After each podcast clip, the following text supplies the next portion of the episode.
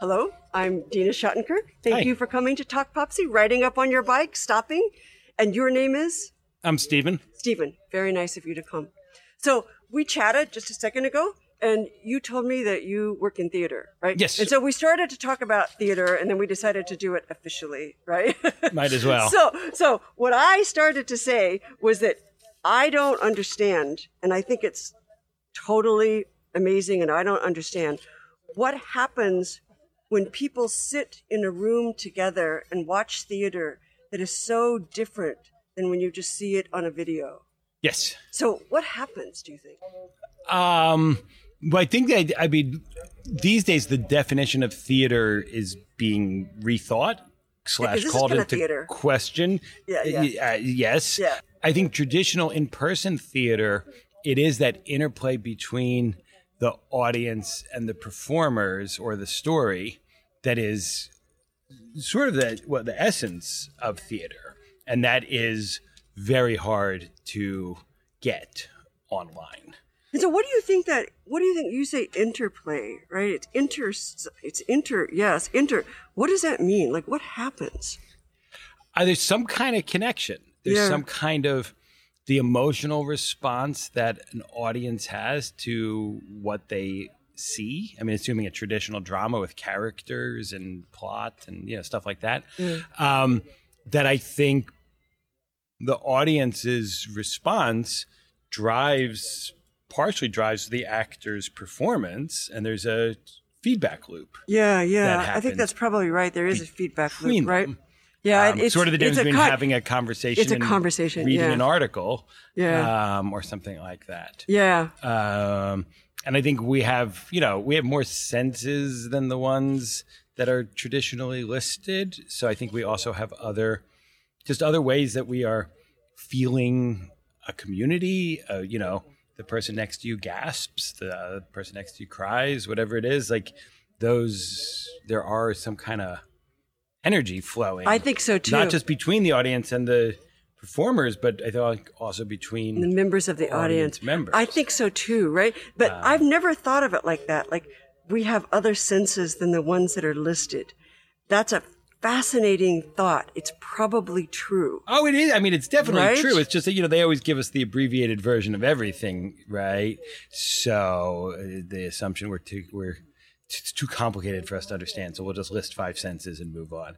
Um, but yes, Yeah. cer- certainly the sense of what's going on around us is real and well documented. Yeah, yeah, I think so too. Sort of those mimetic things, right? Like, like you said, the person gasps next to you Right. or cries, right? Those are the two examples you use, right? So then, right, empathetically, we gasp or we cry most of the time. Well, or I mean, sometimes yeah, or sometimes we're like, "What? Like, did I? Yeah. I, I'm not. Am I not getting it? Or what's that like? What's that person experiencing that I'm not? Is also, I think, sometimes it doesn't. It's not always a meshing of emotions. There's also dissonance. Different people, because of the way they saw a scene or their personal history or whatever, are going to have different responses to Right, right. But then, all right, I think you're right, right? Because like if you sit in a if you sit in a theater and the person next to you gasps, right? And you didn't you weren't taken aback by the Right. scene and you kind of go, "Oh shit, am I not not catching on here?" right? So it makes you kind of stop, right? It makes you stop, you know, very much so Right. and reevaluate it's a cognitive process, right? To reevaluate what you're seeing and thinking, all right, now what did I miss? Right? And you sort of, right? So it's a, it's a very, I don't know, the picture that I'm getting is kind of a on your toes, right? Sort of jumping from this perspective to that perspective, depending on what the person next to you is also doing. Uh, I mean, maybe it's that. Maybe it's not much if it's that active a process Or I do- conscious. yeah. yeah, Yeah. yeah. But Um, yeah, I don't think it's conscious, but I do think it happens. But I do think, though, that I think theaters are, for the most part, a group activity. Yeah. And I do think it's one of the ways that society can either stitch itself together, make boundaries. Mm-hmm. Um, I mean, it's a, I mean, it's a tremendous laboratory for exploring human experience and human emotion in a low stakes way yeah. right? I mean, we get to witness. I mean, I saw Hamlet. Uh, a local company produced an online run of Hamlet over the last couple of weeks. Um, so I saw that the other night. And I mean, most of us don't experience that kind of drama in our lives. Um, most of us don't have, you know, one family Blood member. on our hands. Yeah, family Yeah. member kill another family member. and, Yeah. yeah, I mean that, that kind of you know um, duplicity and and intrigue. But there is something, uh, you know, I think from the beginning, theater was used to set societal norms to use as as warnings of what happens to people who break them. Um, Yeah, so you know. biblical in that way. Like I'm, I'm warning you, Mhm. don't kill your brother. It Yeah. doesn't go well. right, right, yeah, um, yeah. Yeah. and certainly the history of ancient theater and ancient religion are closely tied. yeah, um, yeah. in terms of the yeah But, okay. storytelling with a purpose. So now you've gone into you've gone into a sort of a, a slightly different point, right? Let me give it back to you, and you tell me if I've got it right. You're sort of going into art is metaphor in some ways. So when we look at Hamlet, maybe we don't have family members who kill each other, but we have family members who betray each other. I think Sure. everybody's been through that one. Sure. right? You know, so that's kind of that's a metaphorical version of what we all go through. I'm not sure if I know what metaphorical means. in Yeah, I know. sense. That's kind of what I was hoping that you were going to unpack because the word is used a lot in art, and we go, "Oh, yeah, it's a metaphor, right, for Uh-huh. one thing, right?" So, you know, stands for, symbolizes. You mean when you say do that, you mean that's the intention of the author, that's the intention of the director, or that's the effect on the viewer? Hmm. What was I thinking? I was thinking about the audience, actually. I was thinking we go see Hamlet, right? Right. And even though that hasn't happened to us, we all kind of get it. And we're all able to identify with it. Right? Not maybe as only a warning, Right. but also as empathetically, oh my God, I know what it feels like to be stabbed in the back like that. Right? Right. Yeah. I mean, I guess there, there's, yeah, I mean, catharsis, I guess they say is. That's what Aristotle thought. Yeah, I knew it was some Greek. Yeah, yeah, it was him. Um, Yeah. I, right. That that was the idea was that somehow, I don't know if it's that's a purification or an enlightenment or some of each, but Yeah. that by by riding along with someone else's emotional travels, Yeah. that we somehow grow or learn or prepare for our own, or you know that we're that we use their journey. I, I guess that's where the metaphor comes in. Yeah. As a proxy for our own. So we Right. don't have to go through these things, but we can maybe do some emotional learning and growing at arm's length. Oh, I see what you're saying. I see what you're saying. So it's almost like, um, like trying on clothes or something like that, right? Right. Something like that. Like, like I don't have to go through that shit because I, I'm gonna maybe use that troublesome word, right? Because I metaphorically went through it with Hamlet. So now I know a little bit what to look out for, and I know not to do it myself. And it's sort of in that way, kind of like heuristic or Yeah, I mean, maybe less trying on clothes and like going to the gym. You know, just that we, you know, that we can exercise our emotional intelligence. We can exercise our empathy. repertoire. Yeah, sympathy, empathy, whatever it is. Yeah. Um, our yeah, our ability to see things from another's point of view, right? Because in a drama, everyone is another. None of none of the points of view in a most stage productions or movies or books or whatever are though. Oh, viewer, yeah. right? The viewer is not accounted for in the story for the most part. Right. I mean, sometimes you're directly addressed, and there's different tricks that playwrights and directors use, but for the most part, it's someone else's story we're watching. Yeah, I think that's an um, important part, like other right. people's other people's viewpoint. Right. And so we often, there's a character that we're sort of supposed to identify with, right? The good guy, Yeah, uh, the hero, whatever, the protagonist. Um, and then some, I mean, some people don't, right? There's a, you know, people who are, who sort of are always rooting for the outsider, the villain, or the whatever. Um, but yeah, I do think it helps us practice for the emotional work of life. Hmm. Um, I think that's probably true, right? Um, so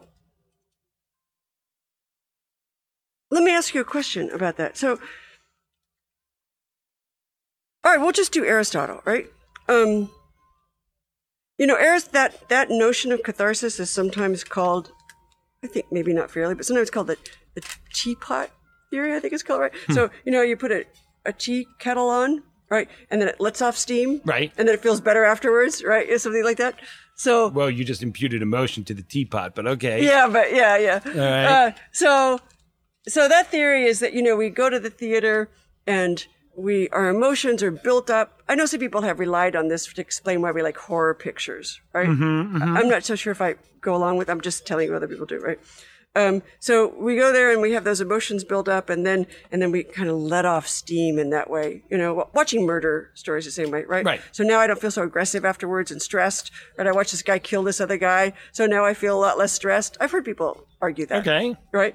I mean, people have argued that for why video games don't always lead to violence. Right. So it's the cathartic part Right. of it. Right. So, I mean, there's lots of debates on both sides. So, but that seems to be one explanation for what happens in the theater. I'm not so sure it's the same story that you were first starting to give about looking at the world in, to other in other people's viewpoints and being empathetic to somebody else's point of view. Uh huh. Those seem like kind of two different things. Um, are they to you? Uh, they may be different things. I don't know. Um, I think they're related. Yeah, tell me I how. I think they both have to do with like exercising our emotional muscles, right? So, um, understanding someone else's point of view, sympathizing or empathizing with it, um, is one kind of emotional intelligence, um, and I guess lear- learning from it or being able to leverage their travails to our own benefit is slightly different, but I don't I think so too, yeah. But I don't think I think you're right. I I, think don't think that's a they're very different. yeah. dramatically separated. I don't I don't know that you could do the second without doing the first. Oh, Um oh, right because if you have no connection to a story either because it's bad it's poorly written or just poorly performed or whatever and it doesn't none of the characters resonate with you in any way um then you're unlikely to get to that next second step stage. um, or if you're just turned off to it for whatever reason, personal trauma, or just not in a good mood that day, whatever it might be, um, that you wouldn't. I don't think you could get to the sort of uh, internalizing some lessons if you never connected in the first. Oh, that's a very interesting point of view. Um, I Can mean, I- there is some theater and some storytelling that's highly didactic. And again, you mentioned Bible before and religion. I mean, some of that is, you know, do we uh, do we connect with Noah or like maybe a little bit like, well, yeah, that was a bad choice. You know, like if someone tells you to do something, you should do it. Kind of, I mean, which is the point of that story. He's very authoritarian, but right, those stories tend to be more larger than life. I think harder for uh, a human to really connect with. We're not expecting God to speak to us directly and choose us to for some special mission. Yeah. Um, yeah, so those are more elevated, and um, so the, the stories become clearly moralistic tales Yeah. rather than Do or don't do this. do, yeah, that's it, rather than I was really connecting to the lessons learned because we walked in the character's shoes or Yeah. felt Yeah, see, I uh, that. connected to the character. It's more just Yeah. the threat of I'm in charge. You better do what I say because here's an example of someone who didn't. Yeah, that is a little, yeah, it's a little more. Yeah, yeah, it's it's it's a it's rule laden in that way. Yeah. Right. Okay, so let me give this back to you. Tell me if, if I've got this right. So, you you all right, so there, there's two different steps. It's almost like step one and step two,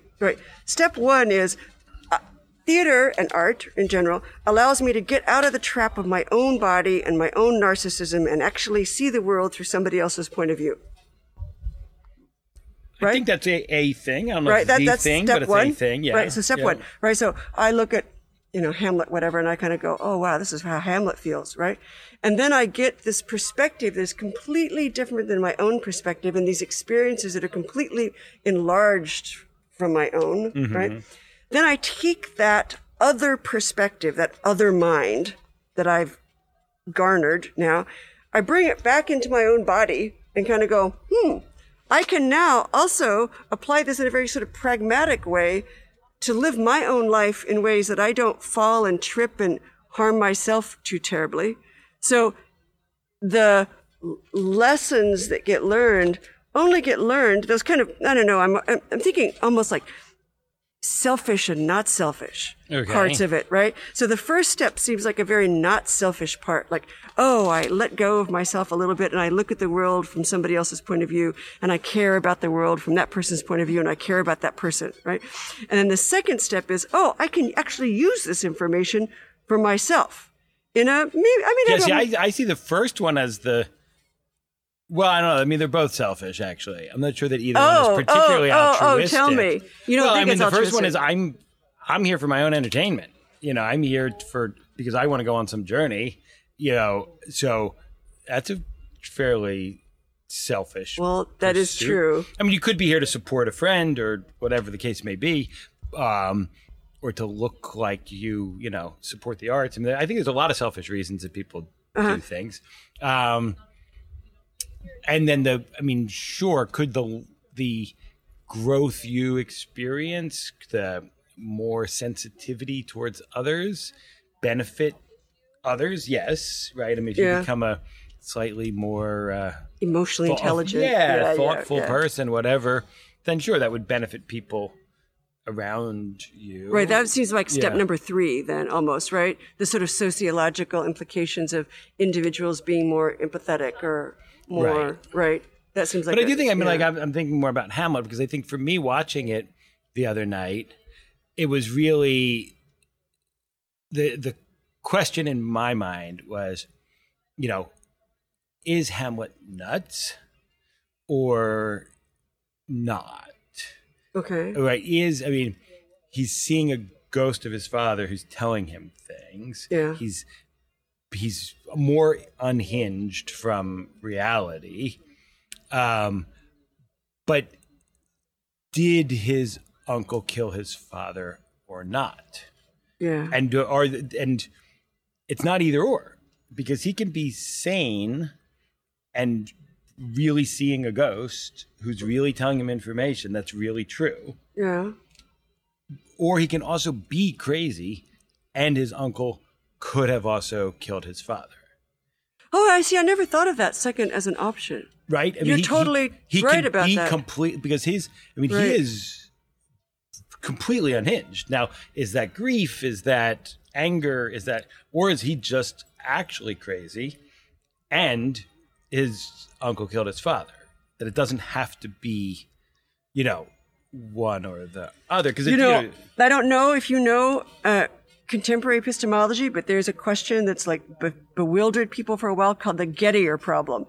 And okay if you you'll hopefully give us your email address and contact information and i'm going to send you the gettier problem because it's like well is it really knowledge or are you accidentally right is the is the Sure. point to gettier knowledge right right you could But hey, claim I mean, something they used to say a broken clock is still right twice a day. yeah Right? So, Yeah. uh, everyone's on. Trump says things that are true, right you know? Right. Was and it- it's a challenge in our so called civic discourse because people won't, many people won't allow themselves to acknowledge that. right right right right Um, even dumb people say smart things it's a fact of logic right that's why ad hominems are fallacious lines of reasoning yeah um, all right so let me go back to this because I'm like totally fascinated by what you're saying here. So, all right. So the, the, the picture that I'm trying to reconcile in my head, right?